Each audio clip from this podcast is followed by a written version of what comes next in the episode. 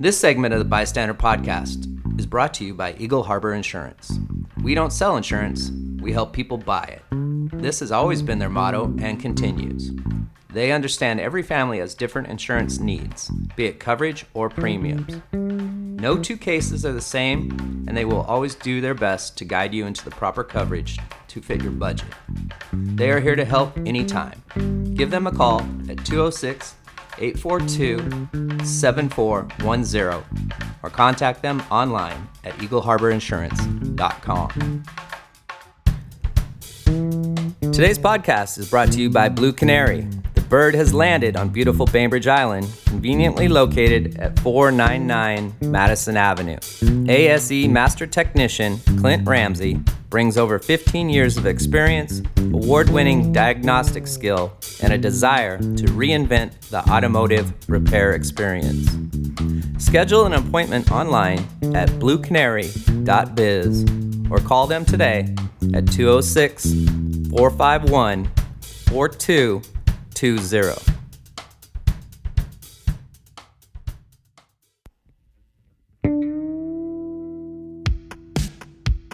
Our podcast is brought to you by That's a Some Pizza. Using a 120 year old starter from the Klondike Gold Rush, they make unique sourdough crusts that can't be found anywhere else in the world. That's a Some Pizza also delivers wine and beer. Call 206 842 2292. Order online at that'sasome.com or download That's a Some Pizza app on Android and iOS. Congratulations to the team of Alan Raymond and Will Grant, who brought home the first place trophy from the recent Caputo Cup at the Pizza and Pasta Show in Atlantic City.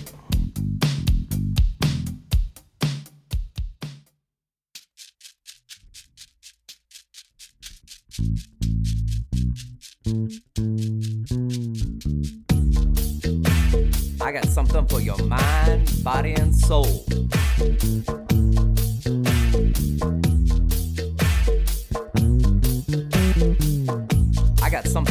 Mind, body, and soul.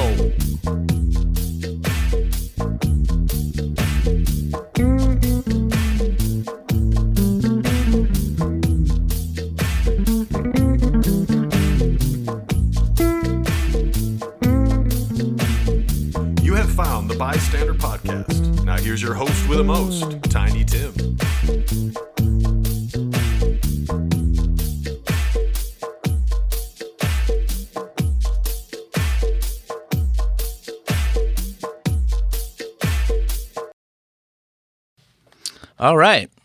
Welcome, Podcastville. How you doing today, Dennis? Uh, good to be here, Dennis Reynolds, folks. Hi, Dennis. Um, I brought you in to talk a little bit about what's going on with uh, City Council and your involvement uh, against the um, kind of representing the real, realtors and the land owners here at Bainbridge Island. But uh, let's get warm you up here a little bit. Who do the Seahawks need to uh, get in the draft first? You know, I'm I'm still looking at a defensive back.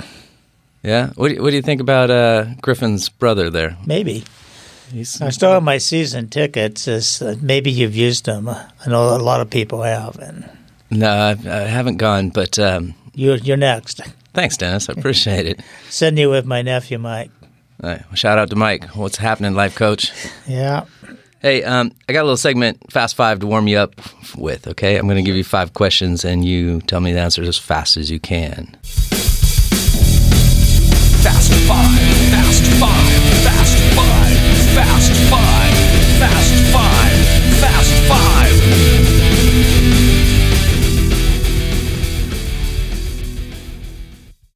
Judge Judy or Judge Wapner? I don't watch it.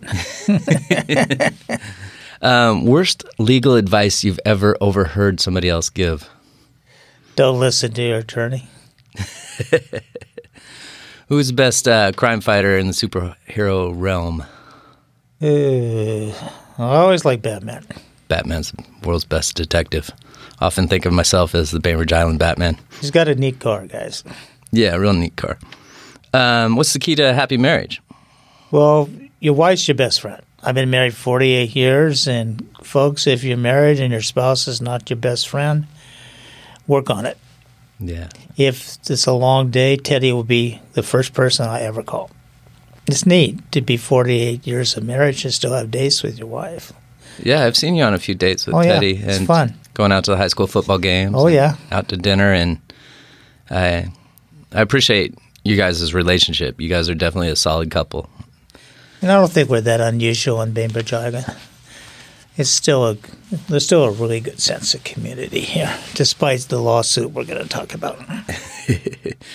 Who was your favorite president of all time? Ooh, that's tough. I probably grew up with John Kennedy, so that's somebody I grew up as a young person. Though I'm not so sure. Parts of Reagan's presidency was not bad, though I wasn't as conservative back then as I am now. And parts of the second term for Wild Willie, he wasn't the pretty good president actually. How do you think Trump's doing? Well, uh, I don't use it. Let me put it this way: I'm a conservative Republican, and I couldn't support him. And that's probably all I should say. Other, I don't support people with that kind of personality. Yeah, and it's hard to talk in this community about politics or religion without somebody going sideways on us. Uh, well, it's his public position towards minorities and you know the Catholic Saint Cecilia's church. Some of the best parishioners are Hispanics, and some are our best friends. And we need to come together. Yeah, for we sure. Need, we need consensus. There's- we'll talk about that when we talk about the litigation. Hey, well, let's just dive into this because this is super hot topic. I've been getting lots of letters and emails to talk about the aquifer situation and the land used and what's going on here. Um, can you bring us up to speed? Sure. Folks, there's two pieces of legislation that emanated out of City Council with the new council that started up in January of this year. One's the moratorium, and the second one is the new CAO or Critical Areas Ordinance. That's ordinance number 2018 1. The moratoriums are basically applying to the residential districts on the island. There are exceptions to it, but overall, it's basically a hold in filing new applications. And I think the moratorium was passed to keep people from vesting against the new critical area ordinance. Vesting in Washington state means that if you file a land use application and then laws are enacted after, those new laws don't apply to your project. It's a very liberal vesting rule in Washington state. I've commented on the moratorium if it's if it's extended for another six months or more, then I anticipate there will be litigation. Uh, in 2008, we struck down a rolling moratorium on Bainbridge Island that went to the state Supreme Court, where the city kept having a moratorium and it extended, then it extended again, and the court found that was too much. But I'm here today to talk about the new CAO Ordinance 2018, which you refer to the quote protection of aquifers ordinance. Yeah, it's it's a huge document, 81 pages. Right. It it's hard for the common folk to get through that and you know, derive any direction from it. That's correct. And to help the community, and we've done this before, we were involved in the litigation for the Bainbridge Island Shoreline Master Program. We were representing the build, represented the building industry in that matter, and the Kitsap County realtors.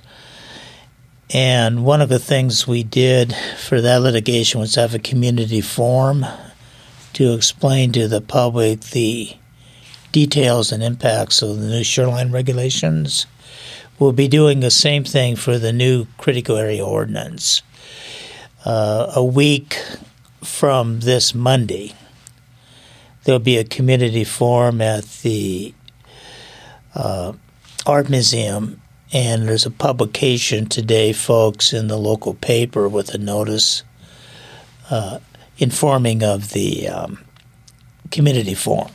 And at that forum, there'll be some citizen speakers who talk about the impacts of the ordinance on residential property owners in Bainbridge Island. Then I'll talk about, I'll have some PowerPoints on what the ordinance does. And a gentleman from the Pacific Legal Foundation will come and talk about the consequences of the ordinance. So it'll be about an hour to hour and a half form. Uh, the speakers speakers won't go that long, but there'll be undoubtedly a lot of questions. So I- I'll also post on our website some of the an overview of the details of the ordinance, so the public can just come in and read it for themselves. Okay, I'll put your website in the uh, show notes here. Yeah, if you would please. Oh, bring. There's so many topics. I don't even know where to start. And when I was, when I knew you were coming in, I, it was tough for me to even pick what the most important part of it is. Uh, I've got a suggestion that may help, but well, first of all, you talk about the length of it. This isn't an up an update because of new information or changed circumstances. It is not. It's a wholesale rewrite.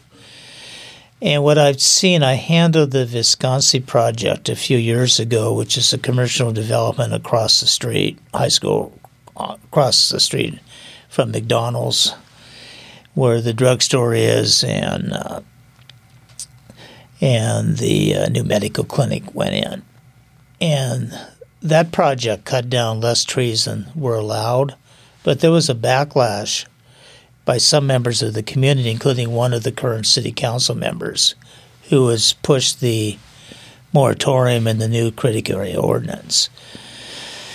And so in Visconsi, that was a commercially zoned area. right. pro build was already yeah. there.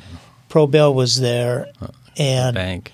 the bank, and under the Growth Management Act, which the city plans under, the city has an obligation to accept new growth, Right. including commercial growth. Countywide. Right. Yeah, county. Yeah, the county allocates growth to cities, and the city of Bainbridge is a city.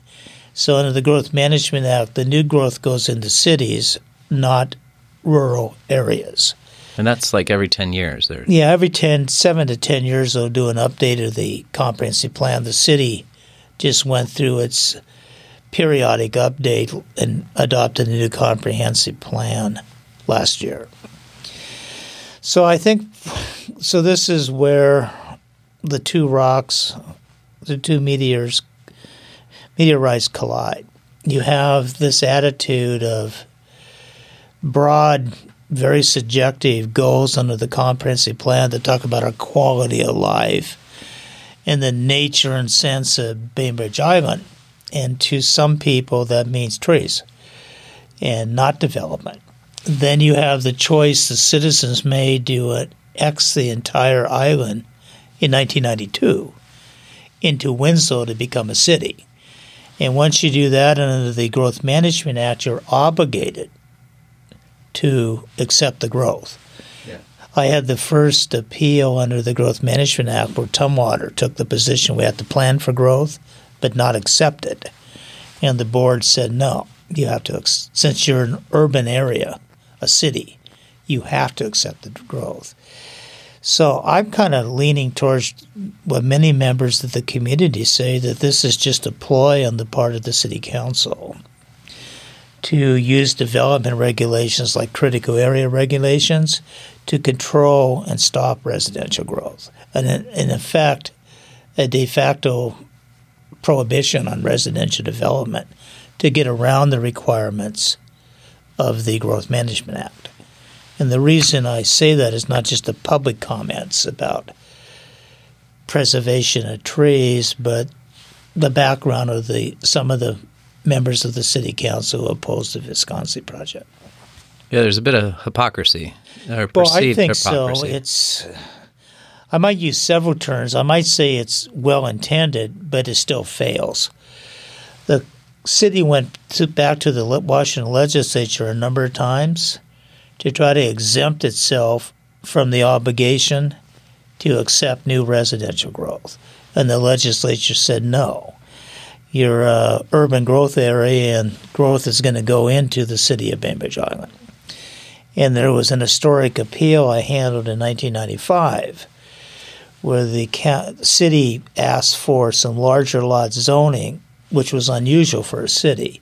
And the board agreed with that in part upon the condition that the city could not enact development regulations that would affect prohibit growth. And so that's what I mean about maybe hypocrisy is a good word. I mean, on one hand, they want the benefits of growth management planning and to be a city, but on the other comes the burdens or affirmative obligations, which is to accept growth, and to try to try to have the old have your cake and eat it too is not going to work under the Growth Management Act. So I think the Growth Management Hearings Board, I anticipate there will be an appeal within the next several weeks to the Growth Management Hearings Board contesting ordinance number 2018 1.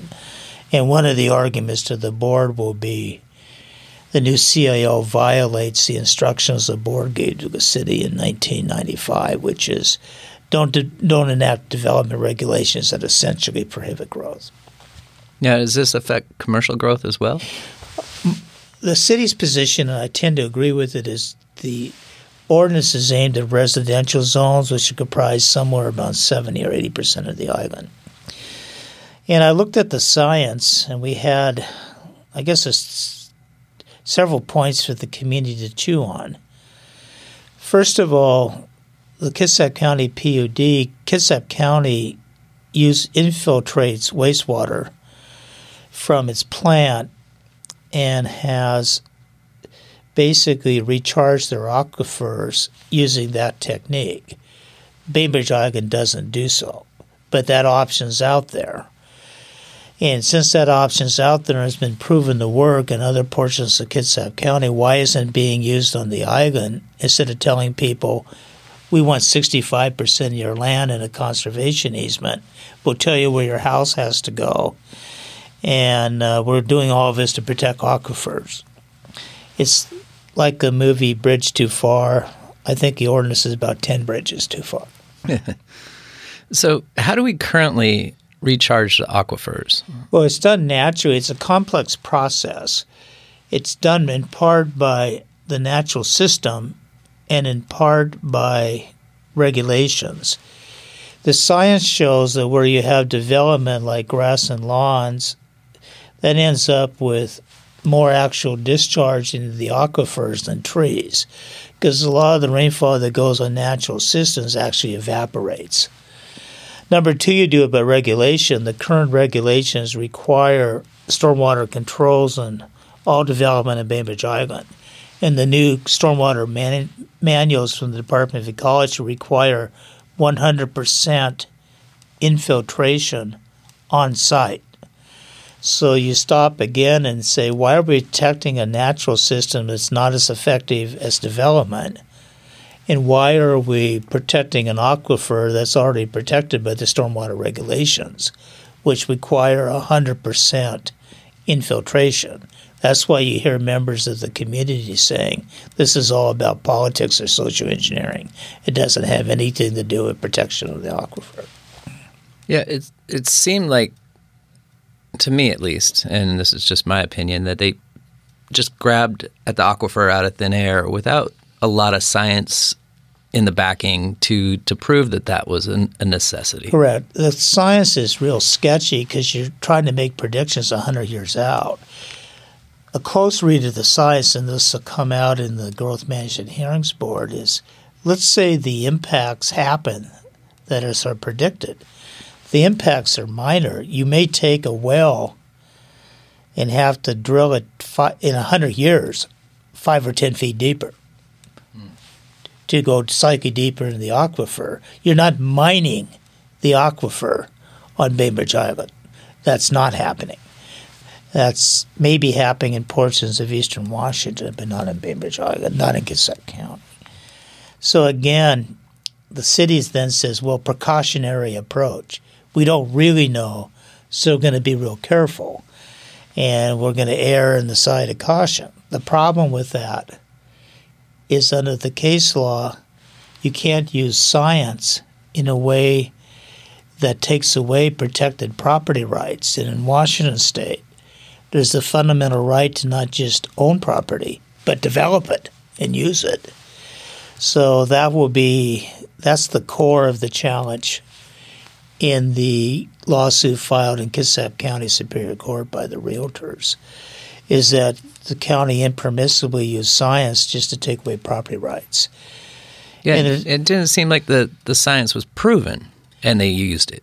Uh, that's correct. That's a fair you statement. have to use best available science, but there's a point to which the courts will say if it's precautionary and maybe 100 years out in predictions, you get into the realm of surmise or speculation. And you can't take away property rights based upon guesses. And the city's going to have to face that in the litigation. The other part is, too, that I mean, there's case law that's already struck down these 65% vegetation set asides in King County. Yet the city attorney, the ordinance claims, has looked at all of this and blessed it as not being a viol- the ordinance not being a violation of property rights. This, the King County case struck down a 65% protective set aside. And we have 65% protective set aside here for aquifers. I don't know what case did he did he fail to read. And I'm not saying this in a personal sense.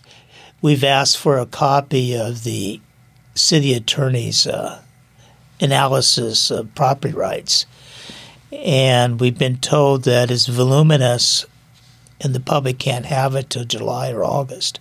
It's a one. It's a single document, so you can see that's the reaction today by City Hall. And I'll talk about this at the public in the public forum in a week. Wow. Uh, well, how does the vegetation law read right now for Bainbridge Island? Well, it's pretty complex. One of the arguments in the it's it's a layer of litig- of regulations. The first thing you do under the Growth Management Act, the city was allowed to have some residential zones that are called large lots. A lot of the zoning in Bainbridge Island, which is unique for a city, is one dwelling unit per two and a half acres. So the first way you protect the aquifer is large lot zoning, which we already have. In other words, we're not putting, you know, five or six or seven or eight houses per acre. You're putting one house per two and a half acres. The next thing you have, you have clearing limits, both under the existing tree ordinance and the land clearing ordinance. And there's two two layers of regulation to protect how much land you can clear. The third thing is is the limitation on creation of new impervious surface. The fourth limitation is you have to infiltrate all stormwater created by development and infiltrate it on site. Yeah, it has to go somewhere. Yeah. And then on top of that, you have the Shoreline Master Program, which also regulates within shoreline areas. So you have five distinct regulatory systems, plus you have the State Environmental Policy Act, which is a sixth system because in this state you can use the State Environmental Policy Act to mitigate or condition projects to protect the environment. So you have six levels of existing regulation, and suddenly we come up with this new ordinance. There's absolutely not a piece of paper where the city looked at the efficacy of these existing regulatory systems before they enacted the new CAO. Could we combine all these into one type of act, or are Uh, that might be the best way to proceed. At least there ought to be an analysis of the efficacy of the systems, and and see that if there's really additional regulations like prohibitions on 65% of your property being off limits to development. That's a pretty big additional step when I said the bridge 10 times too far. Uh, but that didn't occur here. That's why you get back again to what's the real motivation for this is to, to answer the people that really don't like the Growth Management Act, but want to be a city but don't want the growth. So I guess the board will figure that out. Tell me this: this one day, all of a sudden, there was just hundreds of trees cleared out across from Rotary Park, Owens Playground. There. Sure. How did that get passed under all these uh, regulatory situations? Well, what the city did last several years was tighten their local tree ordinance. So there's obligations now to protect more trees, even in commercial developed areas like the Visconsi project. And again, that project, they left more trees than they were required to. Sometimes it might be a reason that permits were issued that were vested and are still in effect that allow more clearing than you have now. I don't think there's anybody at the forum. I'm going to ask people is there anybody in this audience who doesn't care about the environment it doesn't want to be a good steward of their land. I don't think anybody's going to raise their hand. So it's not an idea that it's clear cutting versus pristine forests. It's a lot more complex than that. The city council will take a project where people thought more trees were taken and say that's going to be the island. That's not the system they've already developed to protect trees and vegetation. So the real question is why do you have to end up prohibiting 65% of the use of a property when you have all these other techniques? Ostensibly protect the aquifer when you can take the wastewater treatment wastewater from the treatment plant and infiltrate it, and you're already requiring 100% infiltration on site of stormwater. The city council doesn't have an answer to that question. Here's probably a stupid question, but on in this con, there's no stupid questions. I, you know, aquifer was a term that I, I really didn't know for a right. long time, and now it's it's commonplace. Everybody's talking about aquifers. Sure. Now I understand that aquifers can run under the ground, um, and then there's uh, wetland preservation Re- and recharge areas. The wetlands recharge, recharge. And we're on an island in the middle of the Sound why do we have a deficiency um, in aquifer supply? There isn't. Case closed. Yeah, there really isn't. And EPA declared the entire island a sole aquifer source. That was a that's for planning purposes, which was I thought was a really good step. That means because we are an island and we have an aquifer, we're going to protect it. And one of the good things about the new CAO that we haven't challenged is the sections that prohibit pollutants. That that's really your bigger concern than adequate amounts of water for residential growth. The ordinance does a reasonably good job on that and has updated some of the standards. So I want to assure the public that those things will stay in place. We're not challenging them. I heard a stat that the island's um, only about 30% developed and there's 70%. Right. 30 uh, a little over 30% of Bainbridge Island is already in open space or parks, which is one if not the highest percentage for a municipality in the state of Washington. And that's in perpetuity. So you stand back and look at the large lot zoning for a lot of the island, the 30% that's already in open space, and you ask yourself, isn't the new CAO a solution looking for a problem? Isn't the new CAO a solution looking for a problem? Because the problem is not there. Do you think this was um, something that was thought out by some of these city council members that they wanted to purposely throw this out there? Well, I think it purposely wanted to answer people could think there's been too much development in Bainbridge Island. But that's a starting point, not an ending point. Because if that's your philosophy, then you knock heads with the Growth Management Act, and the city has problems sustaining that when there's an affirmative obligation to accept growth. That's why I point out the existing regulatory systems that are working on the problem now are concern, not problem, the concern, and also the options to infiltrate wastewater into the system, the aquifer, like Kitsap County PUD does. So that's I'm fairly critical of the city council, in effect, wanting to worship trees and rocks and water. It's much more complex than that. And to the city council's credit, it's really past city councils. This island has a highly sophisticated regulatory system to protect vegetation and elements of the environment, including wetlands and aquifers when it comes to landowners and their outcry right now, what kind of percentage of land are they capable of building on right now? It seems like it's smaller than a, the size uh, of a house. Yeah, we take a let's take a two and a half acre lot. First of all, sixty percent is going to be off limits to development. Let me check my notes. I think they may allow a 200 square foot single structure within the aquifer protection zone. That's a hut. Yeah, hut. Um, Yurt. And then within the protected area, there's severe restrictions on pruning vegetation. It's a very small percentage, and if you want to cut down any more than, if you want to prune more than 10% of your 65%, which is off limits, you have to have an ISA certified arborist be on site and sign off on the uh, on on the pruning. Um,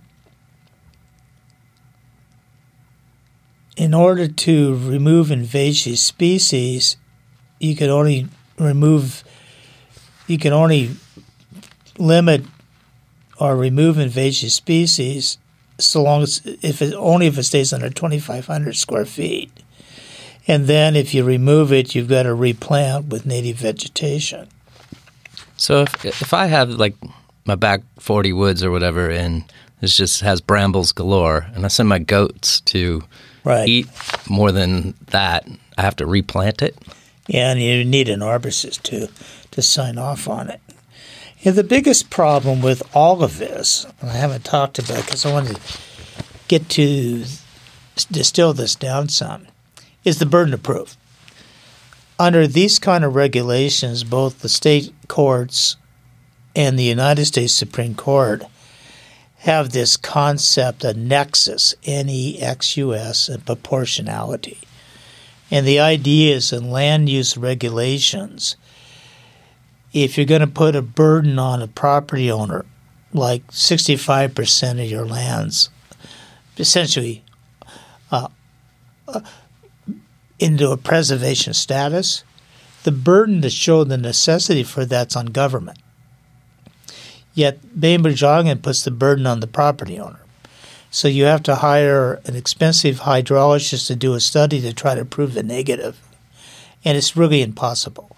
So one of the challenges in the realtors lawsuit is that the city got it backwards and it it allocated the burden to the property owner when the burden's on government. So that's probably of of all the scary things, that's even to me scarier than the 65% restriction is all the burdens placed in, on you as a property owner to prove you can do anything.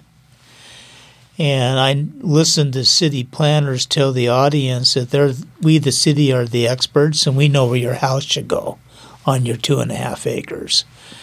And so this attitude is almost that all the rights flow from government. And that's not a Republican form of government. The rights are inherent in the people. Uh, citizens on this island already have property rights, and they've delegated certain limited authority to government. So, one of the things in the realtor suit was to stare the city in the eye and say, hey guys, we're going back to our Republican form of government. That doesn't mean you can't have reasonable regulation, but this attitude that you only have the rights we give you is being challenged head on in that litigation.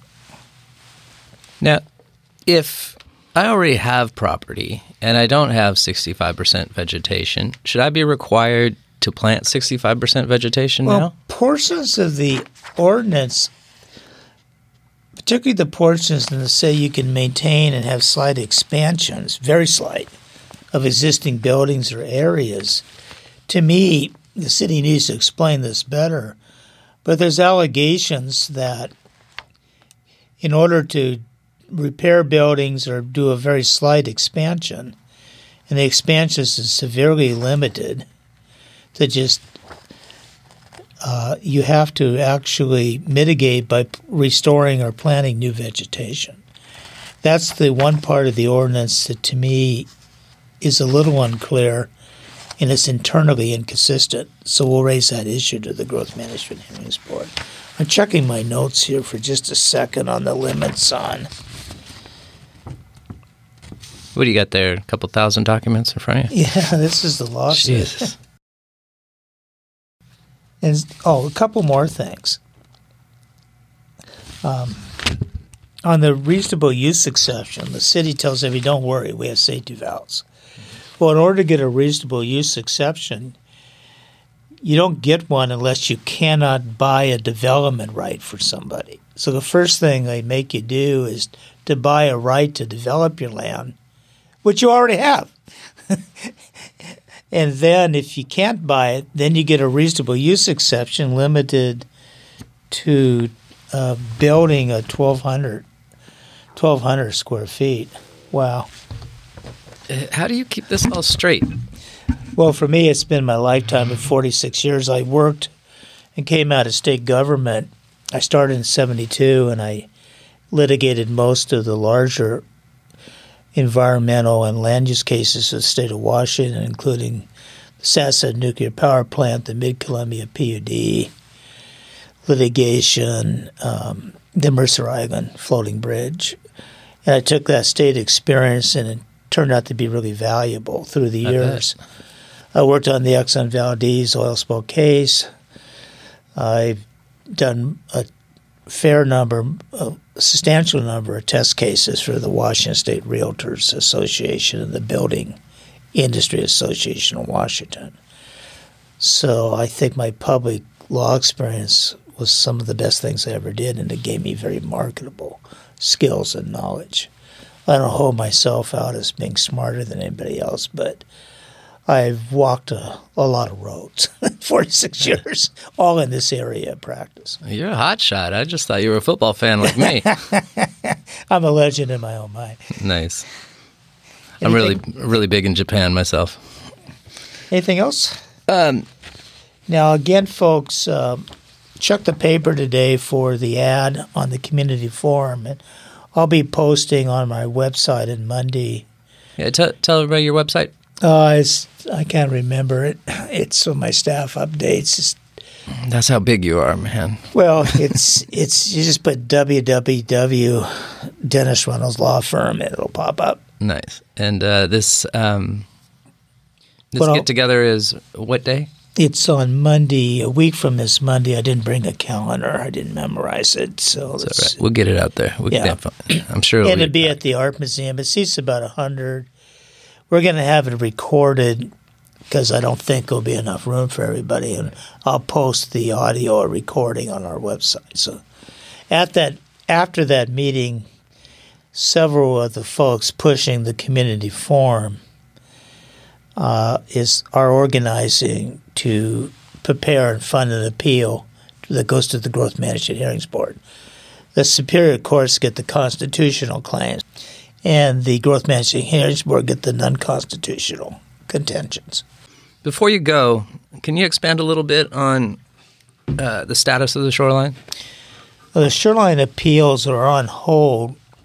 I handled a case with the Pacific Legal Foundation out of Jefferson County, where we did not prevail in the challenge to the Shoreline Master Program that is in many ways the same as Bainbridge Islands. And so we have a petition to take the issue to the United States Supreme Court. And the petition is set to be filed the first week of this May. Pending that, the the Bainbridge Island matter was placed on hold till we had a decision in Jefferson County.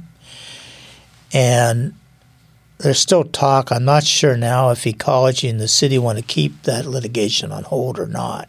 Some elements of the Shoreline Master Program are being relooked at by the city, which is a positive process we endorse. I'm going to leave everybody one more thought because I seem to be coughing. Um, folks, one of the options here, other than litigation, if there's an appeal that goes to the, Sh- the Growth Management Hearings Board, and I'm sure there will be, that process allows the city and citizens to place the appeal on hold while they negotiate what the citizens would like to see as more reasonable regulation. Interesting. And it's a good process. And I've had some municipalities buy into it. Despite some of the emotion of the moratorium and the new CAO, I am this island is blessed with a bunch of smart people that care about their community. When the Visconsi project was here and there were hundreds of people against it, Visconsi commented both to myself and publicly that he that they actually welcomed the opposition because that meant that people cared about their community. And that was important to somebody coming in to do a commercial development to serve that community. I mean, no offense to, say, Aberdeen or some of the communities on the coast that are dying.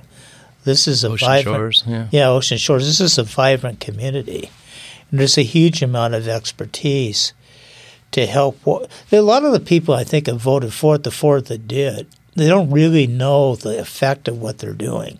So the idea was, we'll try it for a while and look at it.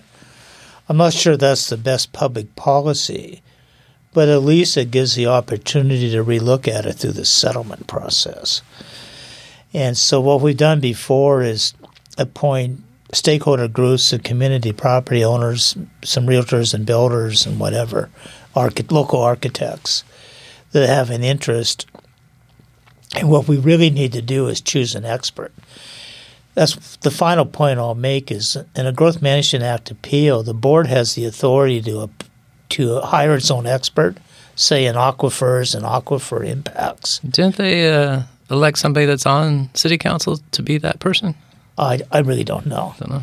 I do know that in the appeal process, we're going to be asking the board to appoint their own experts so they're properly advised on the real condition of the aquifer and the real, if any, impacts of low intensity residential development.